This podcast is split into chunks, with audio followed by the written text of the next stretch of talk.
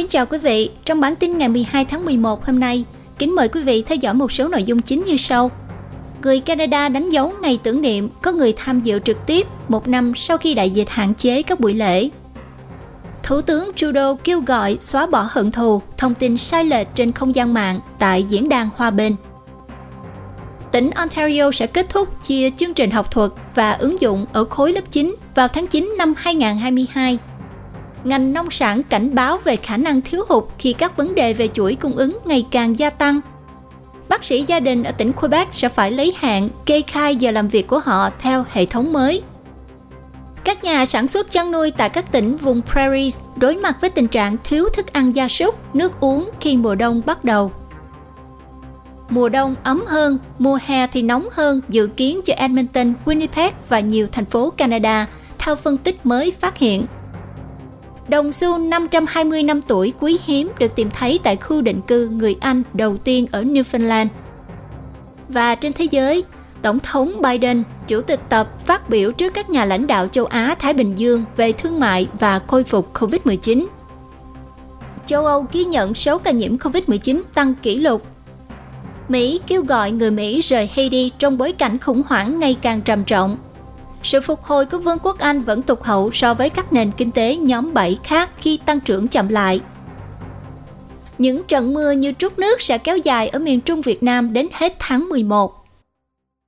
Hoàng Anh và Tuấn Liêm xin kính chào và cảm ơn quý vị và các bạn đến với bản tin Canada và Thế giới nổi bật hàng ngày của kênh Culture Channel. Được thực hiện bởi Culture Magazine là tờ tạp chí văn hóa đời sống song ngữ Anh Việt duy nhất tại Canada. Sau đây mời quý vị theo dõi bản tin chi tiết cùng với Tuấn Liêm và Hoàng Anh.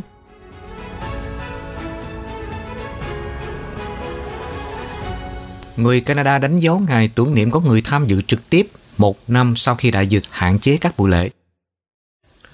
Một năm sau đại dịch COVID-19 và các cuộc tụ họp bị hạn chế, người Canada đánh dấu sự trở lại của các buổi lễ có người tham gia nhân ngày tưởng niệm Remembrance Day bao gồm cả buổi lễ tại Đài tưởng niệm chiến tranh quốc gia National War Memorial ở Ottawa.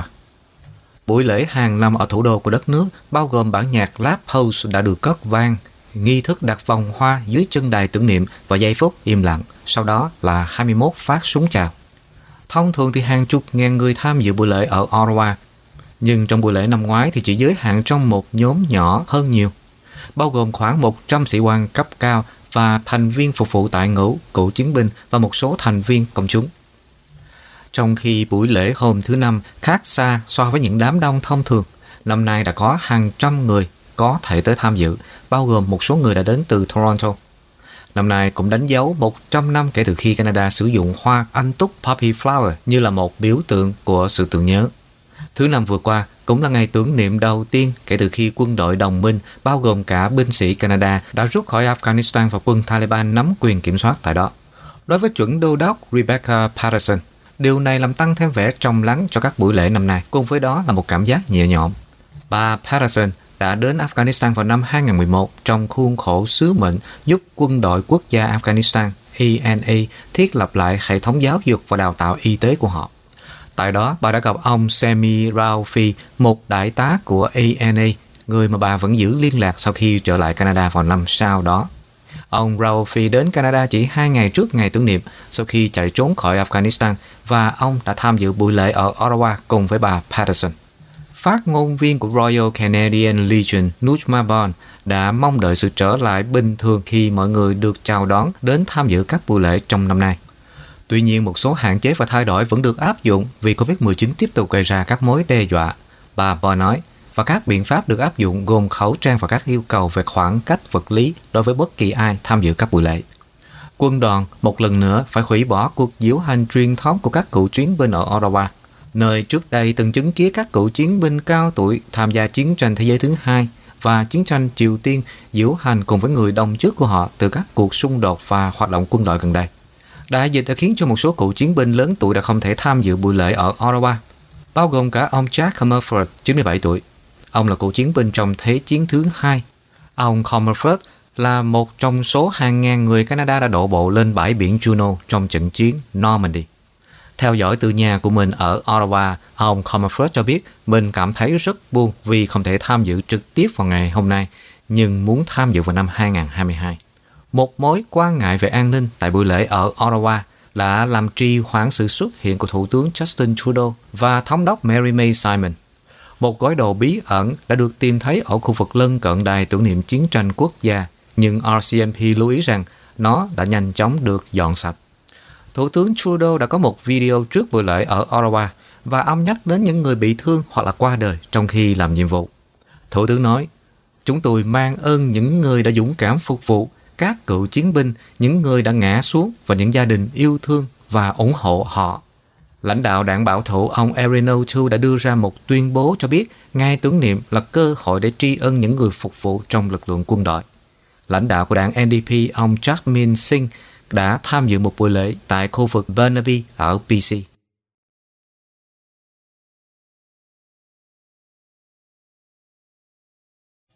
Cựu chiến binh lớn tuổi nhất còn sống ở Canada được vinh danh ở tuổi 110. Nếu bạn hỏi ông Ruben Sinclair chìa khóa để có một cuộc sống thọ và bổ ích, người đàn ông 110 tuổi sẽ không né tránh khi chia sẻ một số thông điệp thông thái. Đừng bao giờ lo lắng, ông ấy nói với đám đông đồng nghiệp và các phóng viên khoảng khách trước khi vinh danh trong buổi lễ vào ngày tưởng niệm, diễn ra ở bên trong một trường tiểu học ở Vancouver vào ngày thứ Tư. Nếu bạn gặp vấn đề, hãy giải quyết nó và điều đó sẽ giúp ta đi được đường dài, ông nói. Ông Sinclair là cựu chiến binh lớn tuổi nhất còn sống ở Canada, đã phục vụ trong chiến tranh thế giới thứ hai trong 3 năm. Trong lực lượng không quân Hoàng gia Canada, tuổi của ông cũng khiến cho ông trở thành một trong những người đàn ông sống lâu nhất ở trong nước. Sau khi đặt vòng hoa tại trường tiểu học Thomas Tora, ông Sinclair đã được quân đội Hoàng gia Canada Royal Canadian Legion giao tặng huân chương phục vụ huân chương mới nhất trong danh sách dài các giải thưởng mà ông nhận được trong suốt cuộc đời. Ông Sinclair sinh ra tại một trang trại ở Lipton, Saskatchewan. Giấy khai sinh ghi rằng ông sinh ngày 5 tháng 12 năm 1911, nhưng gia đình của ông nói rằng ông thực sự sinh trước đó vài tháng. Ông Sinclair đã làm một số công việc khác nhau trong thời kỳ đại suy thoái. Trước khi đăng ký vào một khóa học kế toán, ông đã làm việc ở Bộ Ngân khố cho đến chiến tranh thế giới thứ hai. Con gái của ông là Nadine Lippers nói Ông gia nhập lực lượng không quân Hoàng gia Canada năm 31 tuổi nhưng được chuẩn đoán mắc chứng bàn chân bạc khiến cho ông không thể phục vụ ở nước ngoài. Thay vào đó, ông làm thợ cơ khí điều hành không dây ở Montreal, Vancouver và North Battleford, Saskatchewan. Chương trình này đã giúp chuẩn bị cho các phi công có thể bay vào buổi tối ở châu Âu. Khi chiến tranh kết thúc, Ông đến định cư tại Metro Vancouver. Tại đây, ông mở một gara và bãi phế liệu cùng với anh trai của mình. Ông Sinclair hiện vẫn sống trong căn hộ ở Richmond, nơi ông nhận được sự hỗ trợ từ những người chăm sóc.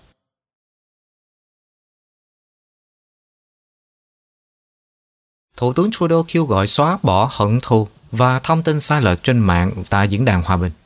Thủ tướng Justin Trudeau đã nói với khán giả quốc tế rằng không thể cho phép những lời căm thù thông tin sai lệch của chủ nghĩa cực đoan trực tuyến ngăn cản mọi người tận hưởng tự do mà không gian mạng mang lại. Thủ tướng Trudeau đưa ra thông điệp đó vào ngày thứ Năm qua liên kết video từ Ottawa, diễn đàn hòa bình Paris Peace Forums. Diễn đàn là một nỗ lực nhằm hồi sinh các thể chế toàn cầu và năm nay đang tập trung vào những bất bình đẳng rộng lớn do đại dịch gây ra. Thủ tướng Trudeau nói, trong khi không gian kỹ thuật số đã trở thành một động lực tốt nó cũng phát sinh ra các thông tin sai lệch về vaccine COVID-19 và chủ nghĩa cực đoan đe dọa nền dân chủ. Ông Trudeau đã trình bày trước hội đồng về những thách thức của lĩnh vực kỹ thuật số sau khi đồng sáng lập một chương trình quốc tế mới vào năm ngoái với Tổng thống Pháp Emmanuel Macron có tên là Đối tác toàn cầu về trí tuệ nhân tạo Global Partnership on Artificial Intelligence. Những người tham dự trực tiếp bao gồm Tổng thống Macron, Phó Tổng thống Hoa Kỳ Kamala Harris và Bộ trưởng Công nghệ của Canada là ông François Philippe Champagne, người cũng đang tham dự một hội nghị về trí tuệ nhân tạo ở thủ đô của Pháp.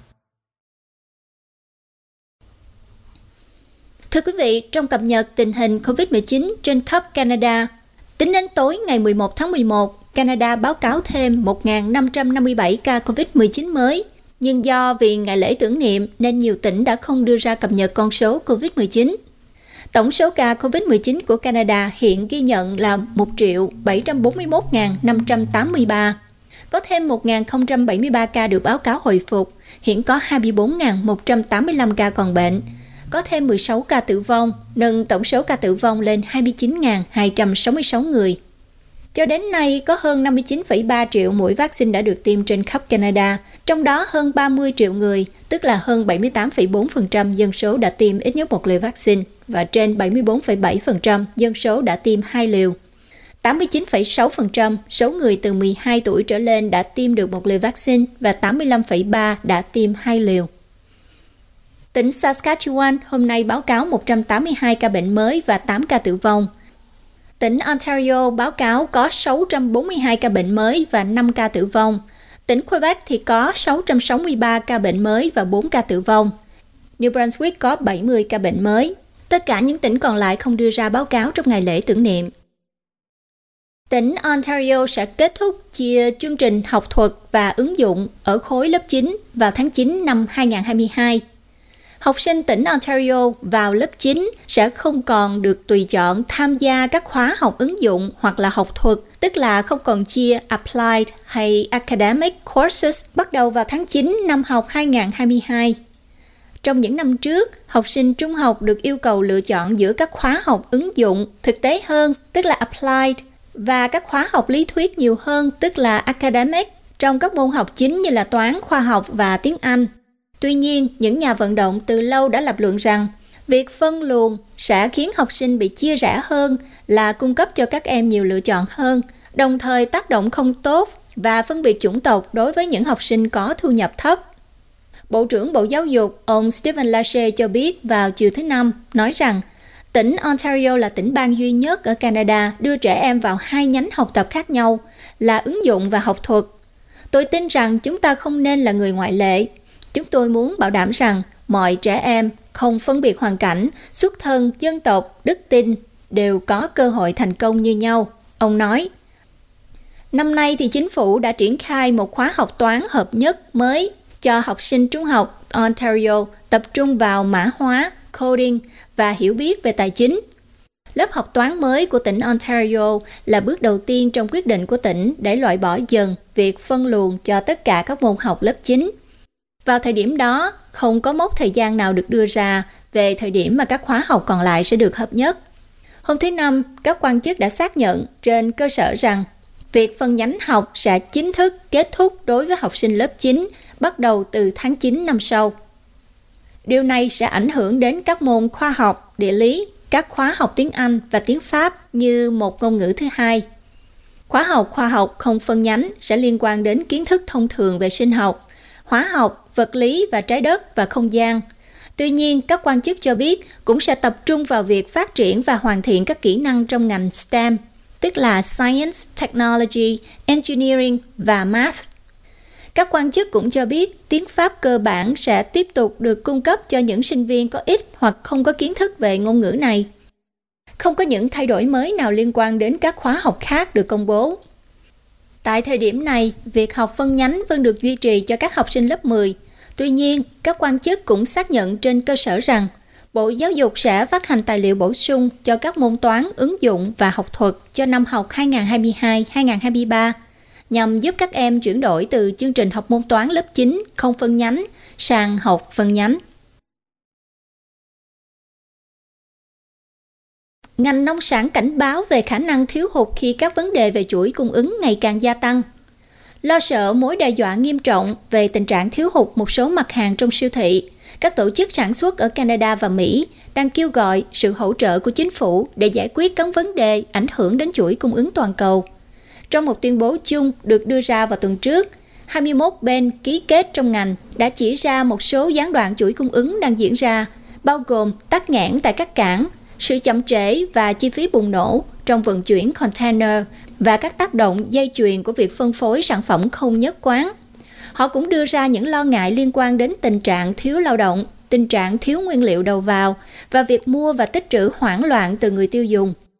Theo tuyên bố, nếu không có sự tham gia đa phương để tìm giải pháp, các vấn đề sẽ tạo ra những tác động lâu dài gây tổn hại đến tất cả các nền kinh tế Bắc Mỹ. Các hậu quả có thể bao gồm khả năng phá sản, tranh chấp pháp lý, hợp nhất ngành, lạm phát, nguồn cung cấp thực phẩm không an toàn và hơn thế nữa. Ông Ron Lemaire là chủ tịch và giám đốc điều hành của Hiệp hội Tiếp thị Nông sản Canada người đã ký vào bản tuyên bố cho biết sự gia tăng đáng kể về chi phí và sự chậm trễ trong chuỗi cung ứng đã khiến Canada rơi vào tình thế tồi tệ. Ông Joe Scorchi là Tổng Giám đốc Hiệp hội Ontario Greenhouse Vegetable Growers cũng đã ký vào bản tuyên bố chung, nói rằng hiện có rất nhiều sản phẩm đang nằm ở các cảng, có những con tàu đang chờ trên biển vì không còn chỗ để dỡ hàng tại các cảng tiếp nhận. Vì thực phẩm tươi sống bị hư hỏng, vấn đề trước mắt là đưa những hàng hóa đó ra thị trường càng nhanh càng tốt. Ông cho biết thời gian bình quân hàng hóa ở trên mặt nước trước đây là 15 ngày nhưng hiện nay một số mặt hàng đã lên tới 60 ngày, cộng với thời gian ở cảng. Hơn nữa, điều này có hiệu ứng domino.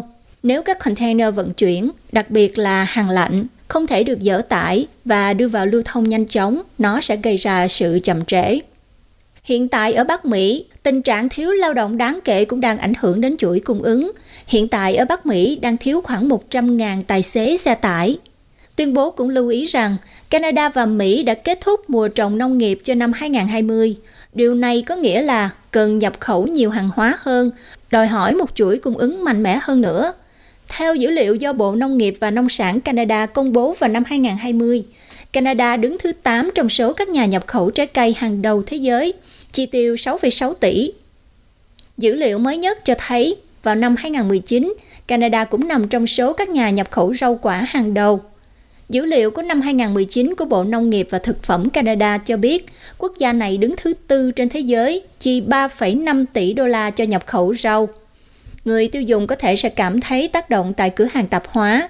Những lúc họ không mua được một số thứ, nhưng lúc khác thì lại có mặt hàng dư thừa khi các nhà bán lẻ cố gắng bán chúng trước khi chúng bị hư. Ông Lemaire cho biết, cho đến nay, phần lớn chi phí ngày càng tăng liên quan đến các vấn đề của chuỗi cung ứng là do ngành gánh vác. Giờ đây thì chúng có thể được chuyển qua cho người tiêu dùng.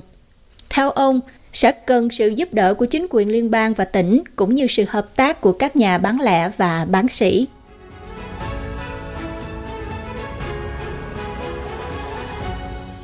Bác sĩ gia đình ở Quebec sẽ phải lấy hạn kê khai giờ làm việc của họ theo hệ thống mới.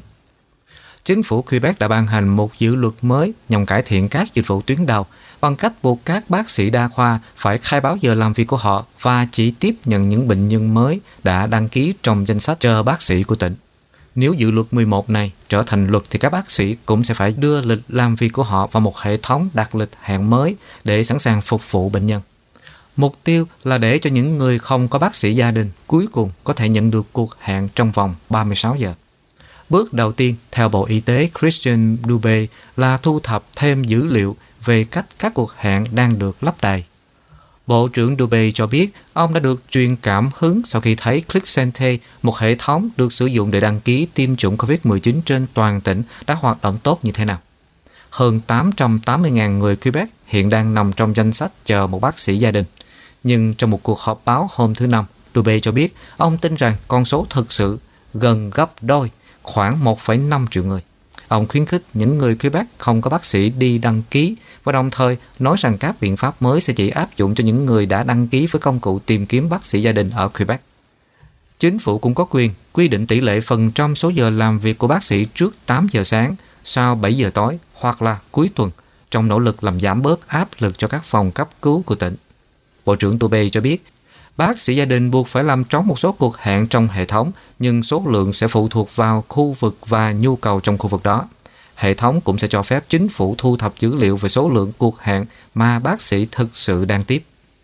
Vào cuối tháng 10, Thủ hiến François Lagu cho biết chính phủ đã soạn thảo danh sách các tên của bác sĩ gia đình trên toàn tỉnh không làm tốt công việc, nhưng không rõ ràng về mặt pháp lý liệu ông có được phép chia sẻ thông tin đó hay không. Chính phủ của Thủ hiến Lagu đã hứa vào năm 2018 rằng mỗi người dân Quebec sẽ có một bác sĩ gia đình vào cuối nhiệm vụ đầu tiên của chính phủ vào năm 2022. Những người sử dụng nền tảng của chính phủ này sẽ không bị đưa ra khỏi danh sách chờ cho đến khi họ được chỉ định bác sĩ gia đình vĩnh viễn.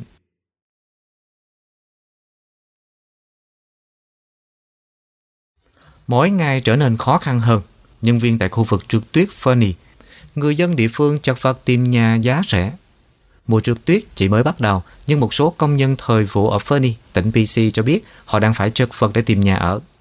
Alexis Gautreau, 21 tuổi, người Montreal, làm việc tại Fernie Ski Resort, nơi anh được trả lương tối thiểu để làm tuyết nhân tạo. Đôi khi phải làm việc 12 giờ một ngày, nhưng thay vì trở về một ngôi nhà ấm áp vào cuối ca làm việc, anh Gautreau lại dọn đồ vào trong xe để ngủ qua đêm. Việc này đã diễn ra từ 3 tuần nay. Anh nói rằng anh không thể tìm thấy nhà ở phù hợp với ngân sách 500 đô la một tháng của mình. Cốp xe của anh dùng làm quay bếp, trung tâm thủy sinh của thành phố là nơi anh tắm, còn con hẻm sau của một tiệm tạp hóa là nơi anh gửi xe qua đêm.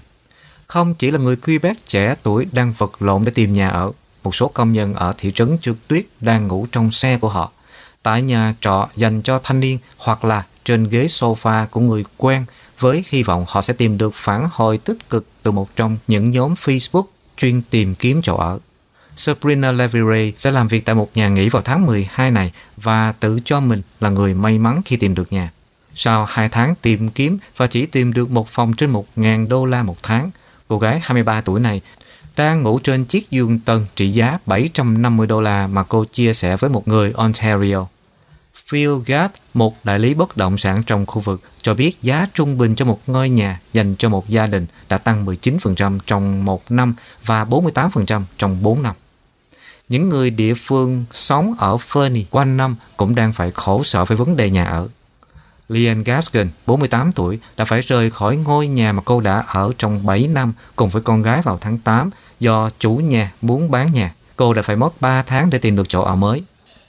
Brad Parcel, giám đốc điều hành của phòng thương mại Fernie, thừa nhận rằng những khó khăn về nhà ở cùng với những thách thức về tuyển dụng là mối nguy hiểm thực sự đối với 600 doanh nghiệp của Fernie. Các doanh nghiệp chẳng hạn như là Tim Horton đã phải đóng cửa trong vài ngày trong mùa hè này do thiếu nhân viên. Thị trưởng ở Fernie and Qualiza nói rằng việc tìm kiếm các giải pháp nhà ở là ưu tiên của hội đồng thành phố. Theo bà, một giải pháp sẽ là khu nghỉ mát trượt tuyết, nhà tuyển dụng lớn nhất trong mùa đông, cam kết cung cấp đủ chỗ cho nhân viên thời vụ của mình. Nhưng Matt Mosteller, người phát ngôn của Resorts of the Canadian Rocky, công ty sở hữu khu nghỉ dưỡng trượt tuyết, cho biết việc này không dễ dàng như vậy. Một biện pháp khắc phục khác, theo thị trưởng, sẽ là xây dựng nhà ở giá cả phải chăng hơn với viện trợ tài chính từ Ottawa.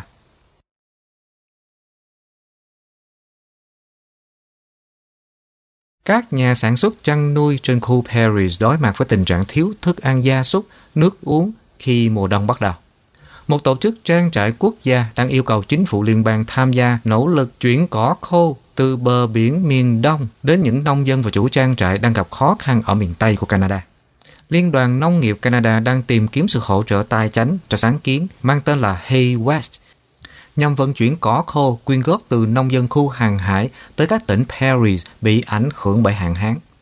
Hơn 1.000 kiện cỏ khô đã được vận chuyển bằng đường sắt và xe tải, nhưng còn nhiều kiện nữa vẫn chưa có thể vận chuyển do chi phí cao. Chi phí vận chuyển đang được chi trả bởi các khoản đóng góp từ thiện.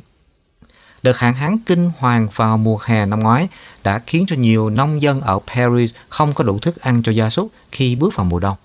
Các chuyên gia ước tính có tới 20% gia súc của Canada có thể bị bán tháo do các nhà sản xuất buộc phải giảm quy mô đàn hoặc là ngừng kinh doanh hoàn toàn.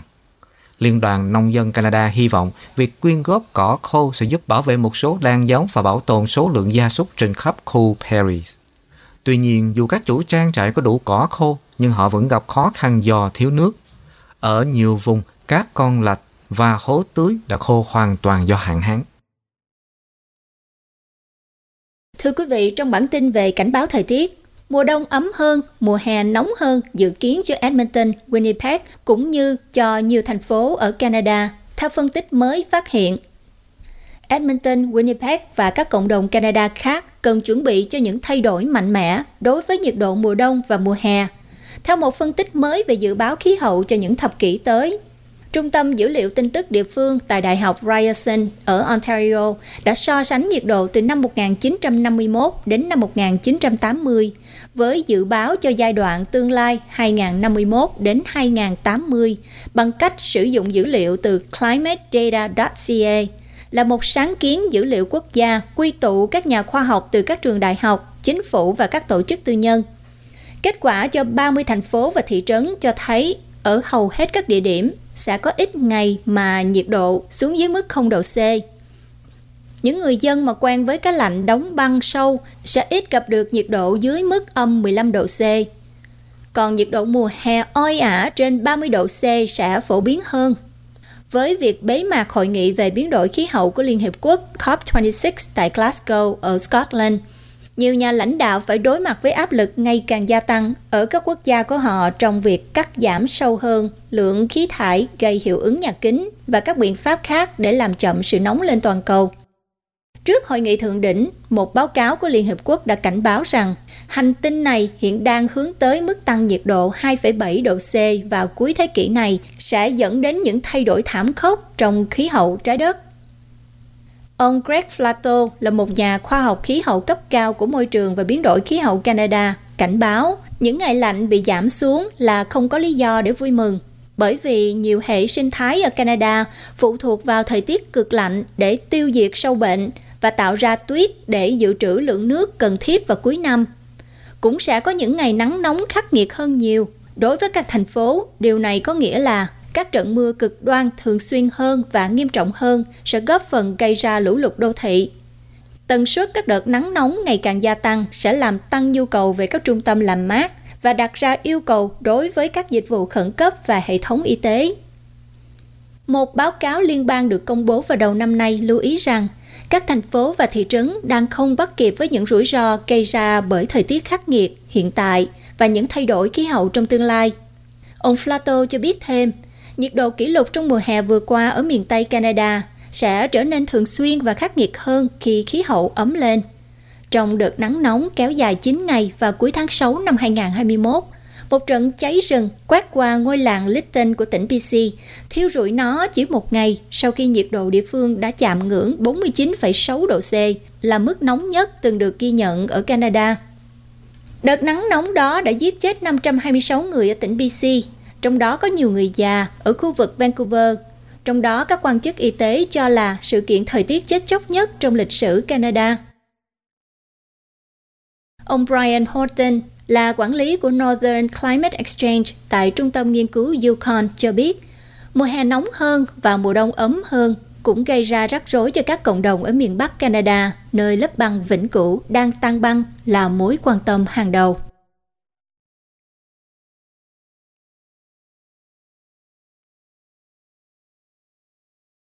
Tại địa phương, thành phố Toronto triển khai chiến dịch vaccine mua sắm và tiêm chủng Shop and Vax.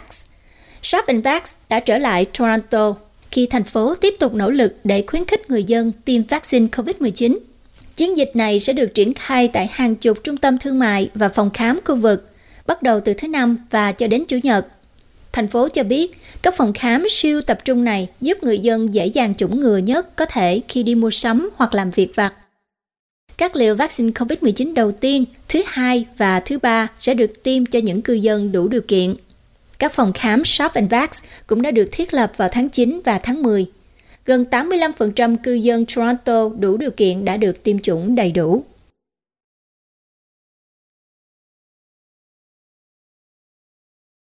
Chính quyền tỉnh Ontario đã nộp đơn để thu giữ một căn hộ sang trọng trị giá 3,6 triệu đô la trên tầng 52 của một tòa nhà ở trung tâm thành phố Toronto.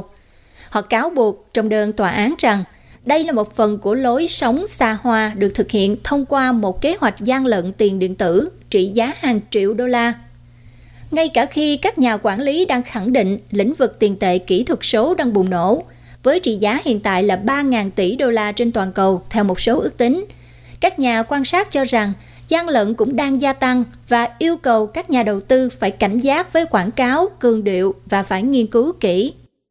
Các nhà chức trách nói rằng ông Kevin Hobbs là một đối tác đã huy động được 33,7 triệu đô la tại công ty Vanbex của họ có trụ sở tại Vancouver.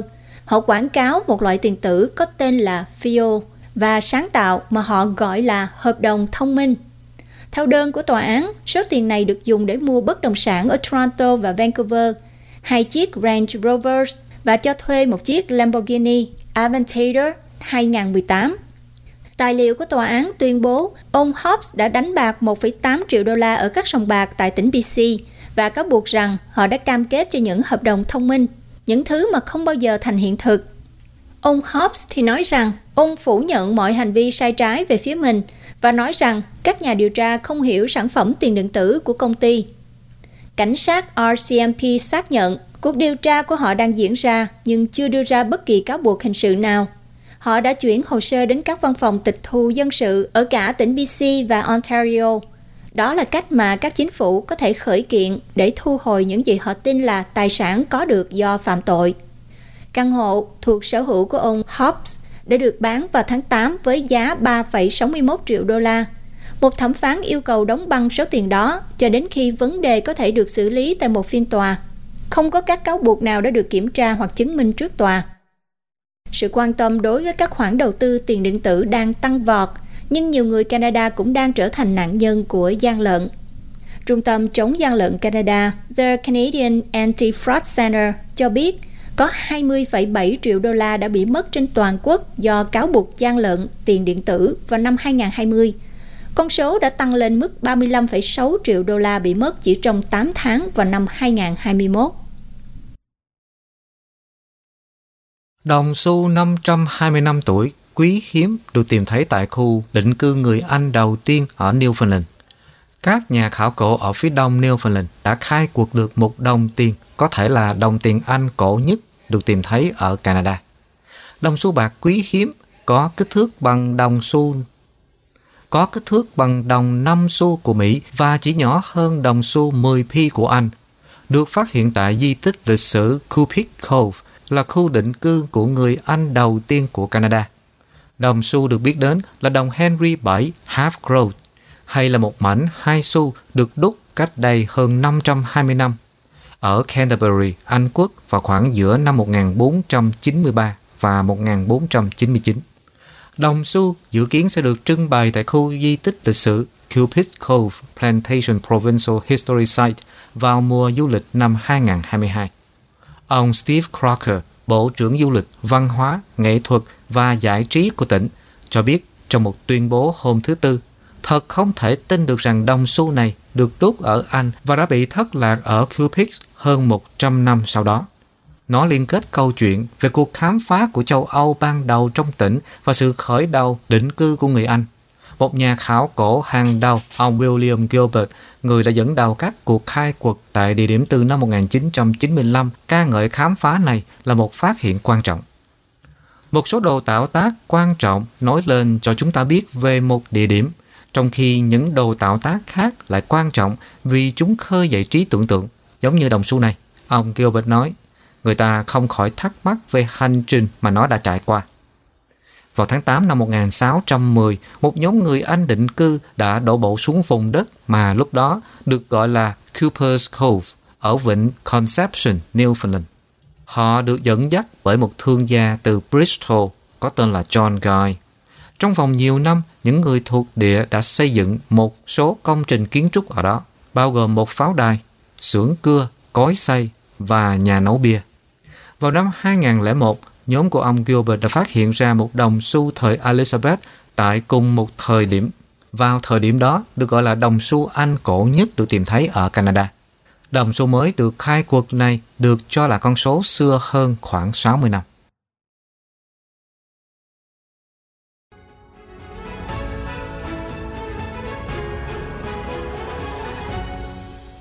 Quý vị và các bạn đang theo dõi bản tin Canada và Thế giới của kênh Culture Channel. Kính mời quý vị đăng ký kênh và xin hãy giúp chia sẻ video đến cho nhiều người quen. Xin cảm ơn quý vị và các bạn. Tiếp theo, mời quý vị theo dõi một số tin thế giới đáng chú ý như sau. Tổng thống Biden và Chủ tịch Tập phát biểu trước các nhà lãnh đạo châu Á, Thái Bình Dương về thương mại khôi phục COVID-19. Mỹ kêu gọi người Mỹ rời khỏi Haiti trong bối cảnh khủng hoảng ngày càng trầm trọng ông Tập của Trung Quốc dự kiến sẽ mời Tổng thống Biden tham dự Thế vận hội mùa đông Bắc Kinh. Sự phục hồi của Vương quốc Anh vẫn tụt hậu so với các nền kinh tế nhóm G7 khác khi tăng trưởng chậm lại. Cựu Tổng thống da trắng cuối cùng của Nam Phi trong thời kỳ phân biệt chủng tộc Apartheid qua đời. Nhà sản xuất xe điện Rivian được định giá 100 tỷ đô la, mặc dù gần như không có doanh số bán hàng. Những trận mưa như trút nước sẽ kéo dài ở miền Trung Việt Nam đến hết tháng 11. Hà Nội dự kiến tiêm vaccine phòng COVID-19 cho gần 792.000 trẻ em trên địa bàn thành phố và một số cập nhật tình hình dịch COVID-19 trên thế giới. Cập nhật tình hình COVID-19 và những tin tức liên quan. Theo Đại học Johns Hopkins, số ca nhiễm COVID-19 được xác nhận đã vượt qua 251,4 triệu người trên toàn cầu và số người chết đã được xác nhận đã vượt qua con số 5,07 triệu. Hơn 7,36 tỷ liều tiêm chủng đã được sử dụng trên toàn cầu theo Our World in Data. Tại châu Âu, nước đã báo cáo kỷ lục có hơn 50.000 ca nhiễm coronavirus vào hôm thứ Năm, ngày thứ tư liên tiếp nước này đạt mức cao mới hàng ngày khi làn sóng nhiễm COVID-19 thứ tư đang càng quét nước đất. Nga hôm thứ Năm báo cáo có 1.237 ca tử vong liên quan tới coronavirus trong 24 giờ qua, gần với con số kỷ lục trong một ngày được ghi nhận vào ngày hôm trước trong bối cảnh số ca bệnh trên toàn quốc gia tăng. Bộ trưởng Y tế Pháp Olivier Véran cho biết Pháp đang bắt đầu đợt thứ 5 của đại dịch coronavirus. Bộ Y tế đã đăng ký 11.883 trường hợp mới vào hôm thứ Tư.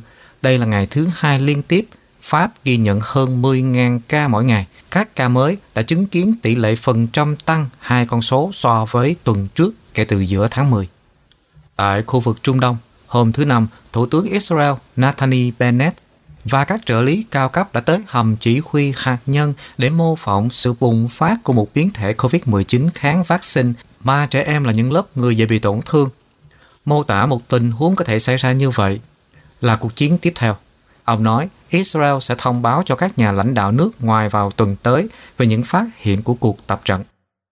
Thủ tướng Bennett nói rằng, ông đã không được biết về các kịch bản cụ thể và cuộc khủng hoảng tưởng tượng kéo dài 10 tuần, bắt đầu vào kỳ nghỉ tháng 12. Kịch bản cho thấy một chủng virus hư cấu gọi là Omega vượt qua các vaccine mà Israel đã tung ra với tốc độ kỷ lục trong năm. Omega cũng gây bệnh cho trẻ em.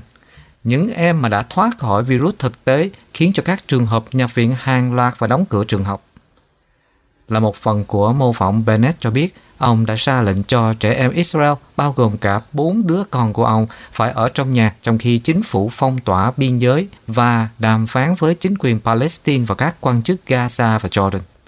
Không giống như một tập trận có chiến tranh, tập trận cho đại dịch không phải là bí mật. Ngược lại, chúng tôi muốn chia sẻ thông tin, ông nói. Israel đã xây dựng hầm đảo, được gọi là Trung tâm Quản lý Quốc gia, hơn một thập kỷ trước vì lo ngại về chương trình hạt nhân của Iran và chương trình trao đổi tên lửa với Lebanon và Gaza. Bennett cho biết, ông và các trợ lý có thể quản lý Israel vô thời hạn từ hầm đảo trong bất kỳ cuộc khủng hoảng lớn nào. Tại châu Á, Đại sứ quán Đan Mạch tại Singapore hôm thứ Năm thông báo sẽ áp đặt các yêu cầu tự cách ly đối với du khách đến từ Singapore sau khi số ca nhiễm COVID-19 gia tăng. Tuần này Singapore đã bị loại khỏi danh sách các quốc gia không thuộc Liên minh châu Âu được dỡ bỏ các hạn chế đi lại. Một hội đồng cố vấn chính phủ cho biết hôm thứ Năm, Malaysia sẽ mở cửa trở lại biên giới cho du khách quốc tế chậm nhất là vào ngày 1 tháng 1 khi nước này đang tìm cách hồi sinh ngành du lịch đang ốm yếu của mình.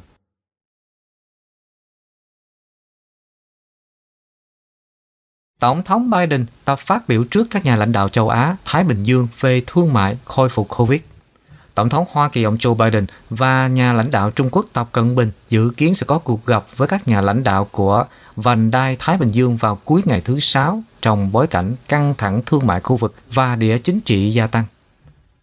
Trung Quốc đã tạo không khí cho cuộc họp của 21 thành viên Diễn đàn Hợp tác Kinh tế Châu Á-Thái Bình Dương, gọi tắt là APEC trong tuần này với lời cảnh báo của ông Tập trong một tập băng ghi hình hôm thứ Năm rằng khu vực này không được quay trở lại những căng thẳng của thời điểm chiến tranh lạnh.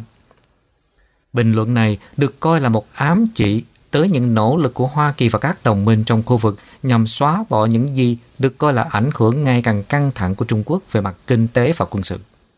Nhà Trắng xác nhận Tổng thống Biden dự kiến sẽ phát biểu trong cuộc họp bắt đầu vào lúc nửa đêm theo giờ New Zealand và đồng thời cho biết thêm ông sẽ thảo luận về những nỗ lực không ngừng để giải quyết đại dịch COVID-19 và hỗ trợ phục hồi kinh tế toàn cầu.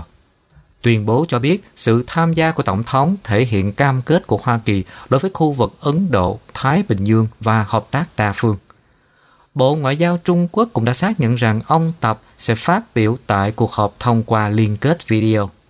Ông Tập sẽ lên bục phát biểu một ngày sau khi đảng Cộng sản Công quyền Trung Quốc thông qua một nghị quyết hiếm hoi nhằm nâng cao địa vị và quyền lực của ông, củng cố khả năng bảo đảm một nhiệm kỳ lãnh đạo thứ ba chưa từng có vào năm tới. Cuộc họp của APEC diễn ra trước hội nghị thượng đỉnh trực tuyến được mong đợi nhiều giữa Tổng thống Biden và ông Tập vào hôm thứ Hai khi các siêu cường tìm cách ngăn chặn căng thẳng ngày càng tăng giữa hai nền kinh tế lớn nhất thế giới đi vào vòng xoáy xung đột.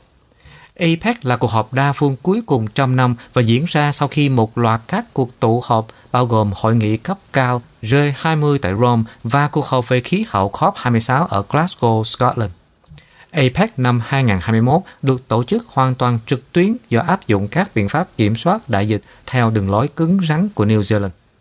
Trong phiên họp hôm thứ Sáu, Thủ tướng Đức Angela Merkel đã nhắc lại tầm quan trọng của việc tiêm phòng trong cuộc chiến chống lại đại dịch và Thủ tướng New Zealand Jacinda Ardern sau đó cũng đã bày tỏ lòng kính trọng đối với Thủ tướng sắp mãn nhiệm của Đức. Hội nghị cấp cao APEC sẽ được tổ chức tại Thái Lan vào năm sau. Hoa Kỳ đã đề nghị đăng cai tổ chức vòng họp APEC 2023 lần đầu tiên sau hơn một thập kỷ, mặc dù chưa đạt được sự đồng thuận về đề xuất này, các quan chức cho biết. Tổng thống Nga Vladimir Putin và Tổng thống Canada Justin Trudeau cũng dự kiến sẽ phát biểu tại cuộc họp.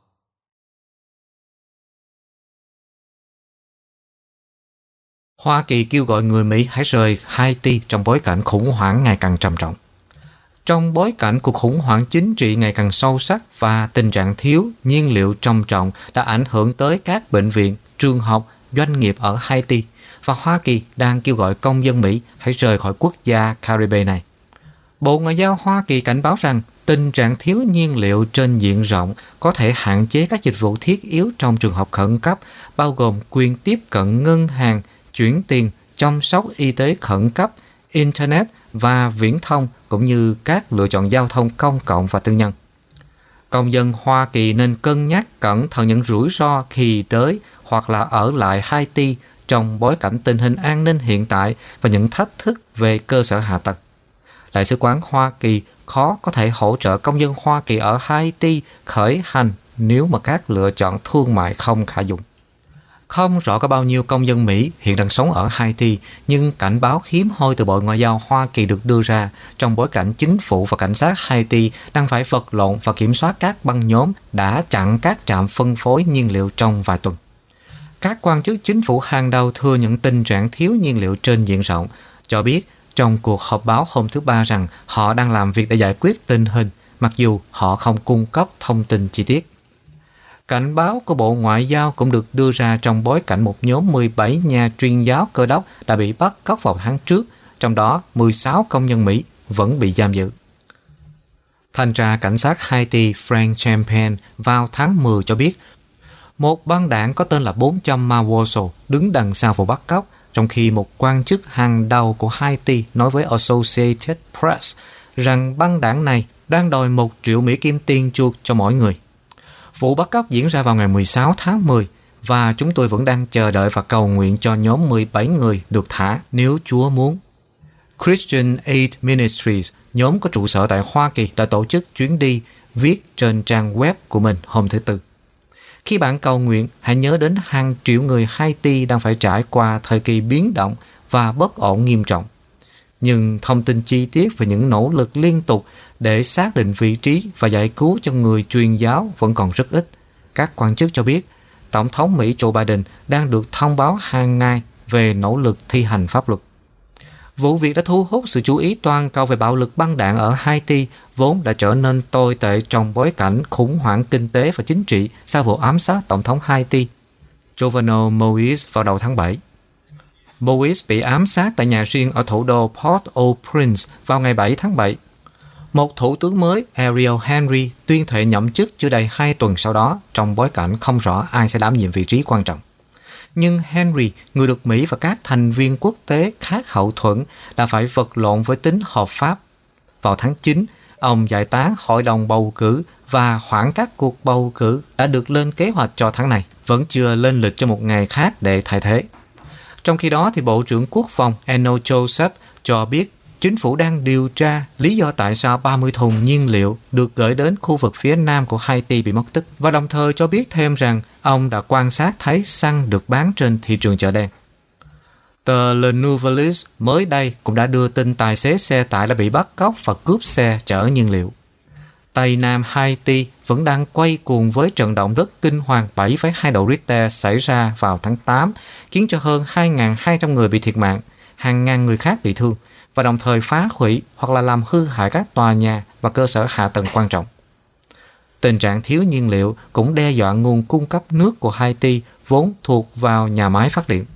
Hôm thứ Tư, Tổ chức Bác sĩ Không Biên giới Medicine Sans Frontiers hay còn gọi là MSF cảnh báo rằng tình trạng thiếu hụt đã buộc họ phải giảm dịch vụ chăm sóc y tế kể từ tuần trước chỉ điều trị cho những bệnh nhân bị đe dọa tới tính mạng. Nhóm cứu trợ cho biết bệnh viện và trung tâm khẩn cấp của họ sẽ hết nhiên liệu cho máy phát điện trong 3 tuần hoặc là ít hơn nếu nguồn cung cấp mới không đến. Khi căng thẳng và xung đột vũ trang leo thang ở thủ đô của Haiti, tình trạng thiếu nhiên liệu, phương tiện giao thông công cộng và nước uống đang khiến cho các cơ sở y tế và bệnh nhân gặp nguy hiểm. MSF cho biết gần như tất cả các cơ sở y tế công và tư ở Port-au-Prince đã ngưng hoặc là hạn chế chỉ tiếp nhận các trường hợp cấp tính hoặc là đóng cửa do các vấn đề tương tự. Tình hình này cũng khiến cho giá lương thực tăng vọt ở quốc gia có hơn 11 triệu dân, nơi có hơn 60% dân số kiếm được ít hơn 2 đô la một ngày. Chủ tịch Trung Quốc Tập Cận Bình nhiều khả năng sẽ mời đồng cấp Hoa Kỳ là Tổng thống Joe Biden tham dự Thế vận hội mùa đông Bắc Kinh vào tháng 2 năm sau. Theo báo cáo của CNBC hôm thứ Năm cho biết, ông Tập dường như sẽ gửi lời tham dự dành riêng cho Tổng thống Biden khi hai nhà lãnh đạo gặp nhau trong một hội nghị thượng đỉnh trực tuyến dự kiến được tổ chức vào tuần tới. Theo báo cáo cho biết, Hội đồng An ninh Quốc gia Nhà Trắng và Đại sứ quán Trung Quốc tại Washington đã không trả lời các câu hỏi của Reuters về vấn đề này. Các nhà hoạt động và một số thành viên quốc hội đã thúc ép chính quyền Tổng thống Biden tẩy chay Thế vận hội mùa đông Bắc Kinh bằng con đường ngoại giao, khi chính phủ Hoa Kỳ quả quyết rằng các quan chức Trung Quốc đang thực hiện một cuộc diệt chủng chống lại các nhóm dân tộc Hồi giáo ở khu vực phía Tây Tân Cương của nước này. Trung Quốc đã kịch liệt phủ nhận hành vi lạm quyền của mình. Trong khi đó, Ngoại trưởng Blinken hôm thứ Tư đã nhắc lại rằng Hoa Kỳ hiện đang trò chuyện tích cực với các đồng minh và các đối tác về cách tiếp cận Thế vận hội. Tuy nhiên, mức độ tiếp cận của các phái đoàn ngoại giao vẫn chưa rõ ràng do các chính sách COVID-19 nghiêm ngặt của Trung Quốc.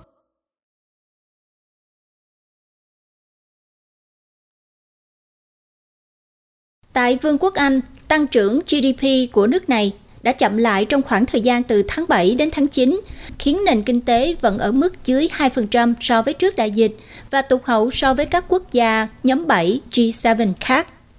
Nền kinh tế Anh đang vật lộn với sự gián đoạn chuỗi cung ứng và giá năng lượng cao, đã tăng 1,3% trong quý, giảm so với mức tăng 5,5% trong giai đoạn 3 tháng trước khi nhiều hạn chế về coronavirus được dỡ bỏ. Văn phòng Thống kê Quốc gia cho biết hôm thứ Năm rằng các dịch vụ đã thúc đẩy tăng trưởng trong quý, dẫn đầu giá nhà và thực phẩm. Tuy nhiên, thương mại bán sỉ và bán lẻ đã giảm 2,5% do chi tiêu của người tiêu dùng yếu, sản lượng sản xuất cũng giảm nhẹ. Đức, Pháp và Ý đều báo cáo mức tăng trưởng mạnh mẽ hơn trong quý thứ ba và gần như hoàn thành việc phục hồi sau đại dịch suy thoái ở mức cao hơn nhiều so với Vương quốc Anh. GDP của Mỹ vốn đã trở lại mức trước đại dịch, tăng 0,5% trong quý. Callum Pickering là nhà kinh tế học cấp cao tại Berenberg cho biết, tăng trưởng của Vương quốc Anh thấp hơn một chút so với dự đoán 1,4% của chính ngân hàng này. Nhưng nói thêm rằng, quốc gia này vẫn trên đà mở lại mức GDP trước COVID-19 trong quý đầu tiên của năm 2022. Trong khi tiêu dùng tư nhân và chi tiêu của chính phủ mở rộng với tốc độ nhanh hơn, đầu tư kinh doanh và xuất khẩu đã gây thất vọng Ông Pickering cũng chỉ ra rằng các vấn đề về chuỗi cung ứng toàn cầu và sự thiếu hụt chỉ là một phần nguyên nhân khiến nền kinh tế Vương quốc Anh tăng trưởng chậm lại. Đồng thời cho biết thêm rằng đầu tư kinh doanh đã sụt giảm sau cuộc bỏ phiếu Brexit vào năm 2016 trước khi sụp đổ trong đại dịch. Sản lượng kinh tế của Vương quốc Anh đã giảm 20,4% trong quý 2 năm 2020, chịu sự suy giảm lớn hơn bất kỳ nền kinh tế lớn nào khác do suy thoái diễn ra do kết quả của việc đóng cửa. Vương quốc Anh đã phải chịu mức thu hẹp lớn hơn bất kỳ quốc gia nhóm 7 nào khác vào năm ngoái, ở mức 9,7%, và do đó phải tăng thêm nữa để trở lại quy mô trước đại dịch.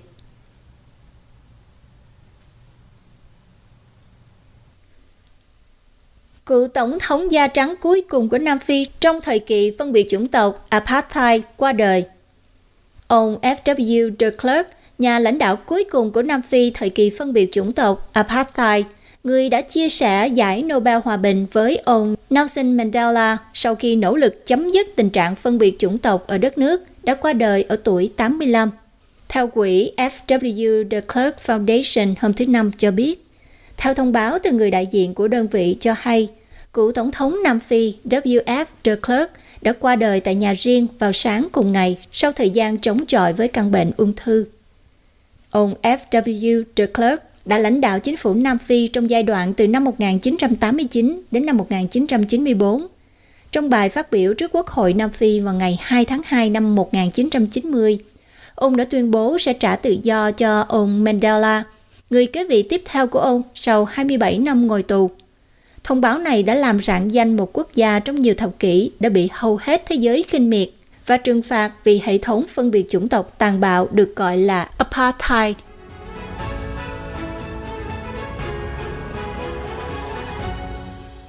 Nhà sản xuất xe điện Rivian được định giá 100 tỷ đô la, mặc dù gần như không có doanh số bán hàng. Công ty được Ford Amazon hậu thuẫn được so sánh với Tesla hiện là công ty xe hơi giá trị nhất thế giới. Rivian Automotive, một công ty sản xuất xe điện cho đến nay chỉ giao khoảng 150 chiếc xe pickup truck chạy điện chủ yếu là cho nhân viên của mình đã vượt qua General Motors hôm thứ Tư để trở thành công ty xe hơi Hoa Kỳ có giá trị thứ hai sau Tesla. Công ty ở California đã ra mắt công chúng hôm thứ Tư trong một đợt phát hành cổ phiếu lần đầu ra công chúng IPO với giá cổ phiếu là 78 đô la mỗi cổ phiếu. Vào cuối ngày đầu tiên trở thành công ty đại chúng, cổ phiếu đó trị giá hơn 100 đô la, đủ để định giá công ty ở mức 88 tỷ đô la. Còn số đó là nhiều hơn giá trị của Ford. Cổ phiếu đã tăng thêm 30% vào thứ năm để đẩy công ty lên mức định giá 100 tỷ đô la Mỹ. Con số này còn lớn hơn GM của Detroit, là một trong những nhà sản xuất xe hơi lớn nhất thế giới đã bán được hơn 6,8 triệu xe trên toàn cầu vào năm ngoái. Theo dữ liệu của Bloomberg, được phát hành cổ phiếu lần đầu của Rivian là lớn nhất thế giới trong năm nay và là được phát hành cổ phiếu lần đầu của một công ty Mỹ kể từ Facebook vào năm 2012. Tham vọng lớn công ty nhỏ Mặc dù được định giá cao và tham vọng, công ty vẫn còn rất nhỏ và mục tiêu của hãng là sản xuất 1.000 xe điện trong năm nay. Rivian đã tung ra chiếc xe đầu tiên của mình, chiếc xe tải điện R1T vào tháng 9 và dự định ra mắt chiếc SUV chạy điện của mình là chiếc R1S vào tháng tới. Mặc dù công ty vẫn chưa ghi nhận bất kỳ doanh thu nào từ việc bán xe, nhưng các hồ sơ pháp lý cho thấy công ty đã có 55.400 đơn đặt hàng cho các loại xe của mình được ghi nhận. Ford là một trong những công ty hậu thuẫn cấp cao của Rivian, đã đầu tư nửa tỷ đô la vào công ty vào năm 2019. Công ty còn lại là Amazon nắm giữ 20% cổ phiếu của Rivian trước khi ra cổ phiếu đầu tiên. Amazon không chỉ là ủng hộ cho công ty mà còn sẵn sàng trở thành khách hàng lớn nhất của họ vì gã khổng lồ thương mại điện tử muốn sử dụng các phương tiện của Rivian trong đội ngũ giao hàng của mình. Mặc dù mức định giá 100 tỷ Mỹ kim của Rivian không phải là một kỳ tích nhỏ, nhưng nó vẫn kém hơn so với Tesla. Nhà sản xuất xe điện mà nó thường được so sánh hiện có giá trị hơn 1.000 tỷ Mỹ kim. Tesla đã bán được khoảng 627.300 xe trong năm nay. Rivian cho biết họ hy vọng sẽ sản xuất 1 triệu xe mỗi năm trong vòng một thập kỷ. Công ty nghiên cứu đầu tư cảnh báo không nên mua cổ phiếu. Một số người trong cộng đồng đầu tư nói rằng giống như cuộc biểu tình của Tesla để trở thành công ty xe hơi giá trị nhất trên trái đất, giá trị của Rivian cũng là một dấu hiệu cho thấy việc định giá đã vượt quá tầm tay. Công ty nghiên cứu đầu tư New Constructs cho biết, bất chấp sự phổ biến của thị trường xe điện và cổ phiếu của Tesla tăng cao, chúng tôi nghĩ rằng các nhà đầu tư nên tránh bị cám dỗ mua cổ phiếu của Rivian. Công ty này lưu ý rằng khi Tesla ra mắt công chúng vào năm 2010, Tesla đã được định giá là 1,7 tỷ đô la Mỹ. Ít nhất đã giao xe cho những khách hàng trả tiền và đang trên đà bán 1.500 xe trong năm đầu tiên. Đó là nhiều hơn những gì Rivian nói rằng họ sẽ làm và mặc dù hiện tại nó có giá trị gấp khoảng 50 lần giá trị của Tesla khi đó. New Construct cho biết, việc mua cổ phiếu với giá cao như vậy trước khi công ty chứng tỏ rằng họ có thể sản xuất liên tục hơn một số ít xe có vẻ vô lý đối với chúng tôi. Các nhà đầu tư không nên mua một cổ phiếu chỉ vì nó đang ở trong lĩnh vực nóng. Tesla đã tích lũy được giá trị thị trường hơn 1.000 tỷ Mỹ Kim. Tính tới thời điểm hiện tại thì hãng đã bán được khoảng 627.300 xe. Giám đốc điều hành Tesla là ông Elon Musk được đưa tin vào tuần này vì đã bán bớt một lượng cổ phần khổng lồ trong công ty của mình dựa trên kết quả của một cuộc thăm dò trên Twitter và cũng bởi vì ông có thể phải trả một hóa đơn thuế lớn vào năm tới.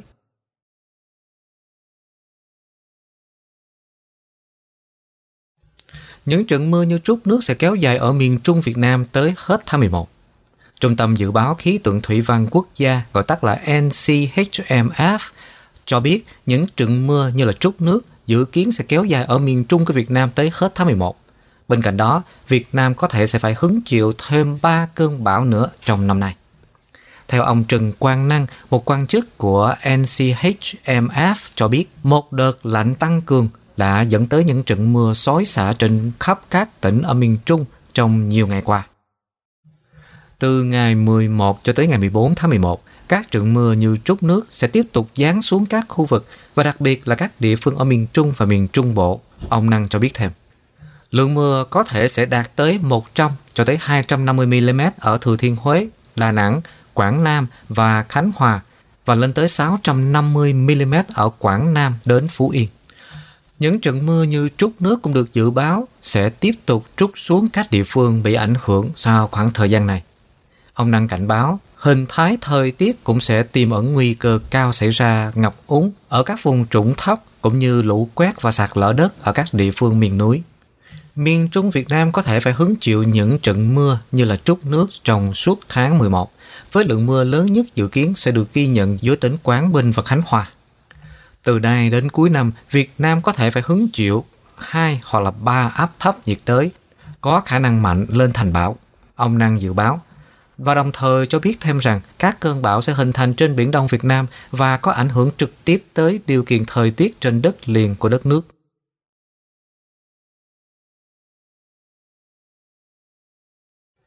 Hà Nội dự kiến tiêm vaccine phòng COVID-19 cho gần 792.000 trẻ em trên địa bàn thành phố.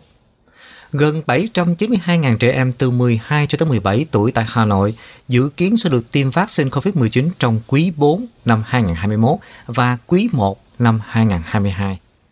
Theo kế hoạch do các cơ quan chức năng trên địa bàn thành phố phối hợp xây dựng, trẻ em sẽ được tiêm phòng ngay sau khi Hà Nội nhận được vaccine. Đề án sẽ được thực hiện cho các giai đoạn khác nhau và sẽ ưu tiên trẻ lớn hơn. Hiện nay thành phố có 519.547 trẻ từ 12 cho tới 16 tuổi và 272.374 trẻ từ 16 đến dưới 18 tuổi. Các điều chỉnh về thời gian và ưu tiên tiêm chủng sẽ được thực hiện tùy theo diễn biến của đại dịch trên địa bàn thành phố. Mục tiêu của chương trình là đưa 95% trẻ em đủ điều kiện từ 12 cho tới 17 tuổi được tiêm vaccine phòng COVID-19. Từ đó sẽ giảm thiểu các ca nhiễm trùng và tử vong do đại dịch. Tỉnh Bà Rịa Vũng Tàu hôm thứ Tư cũng đã công bố kế hoạch tiêm chủng cho gần 119.000 trẻ từ 12 cho tới 17 tuổi kể từ thứ Sáu. Trong khi đó, thì Đồng Nai đã bắt đầu tiêm chủng cho trẻ từ 12 cho tới 17 tuổi. Theo số lượng ước tính, khoảng 300.000 trẻ em tại địa phương sẽ được tiêm vaccine phòng COVID-19.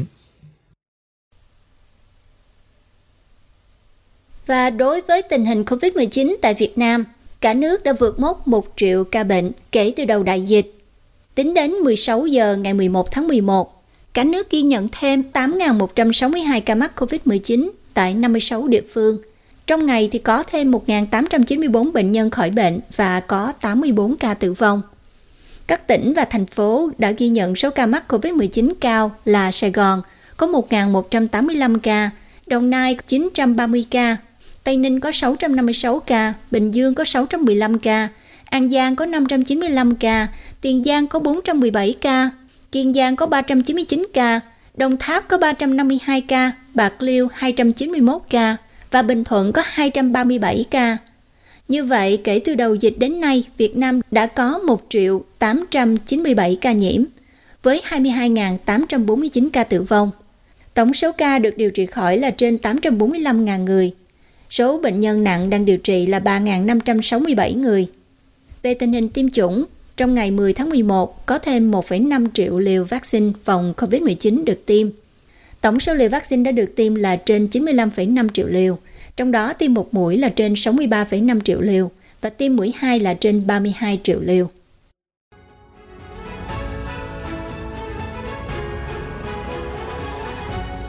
Và sau đây chúng tôi xin cập nhật nhanh về đồng đô la Canada, giá dầu và giá vàng. Một đô la Canada bằng 0,8031 đô la Mỹ và bằng 0,6972 đồng euro. Một Canada thì bằng 17.872,37 đồng Việt Nam. Giá dầu thô WTI là 81,59 đô la Mỹ một thùng. Giá dầu thô Brent là 82,62 đô la Mỹ một thùng. Giá vàng là 1.861,96 đô la Mỹ một ounce. Rất cảm ơn quý vị và các bạn đã dành thời gian theo dõi bản tin Canada và Thế giới của kênh Culture Channel. Kính mời quý vị đăng ký kênh và đón theo dõi các bản tin tiếp theo.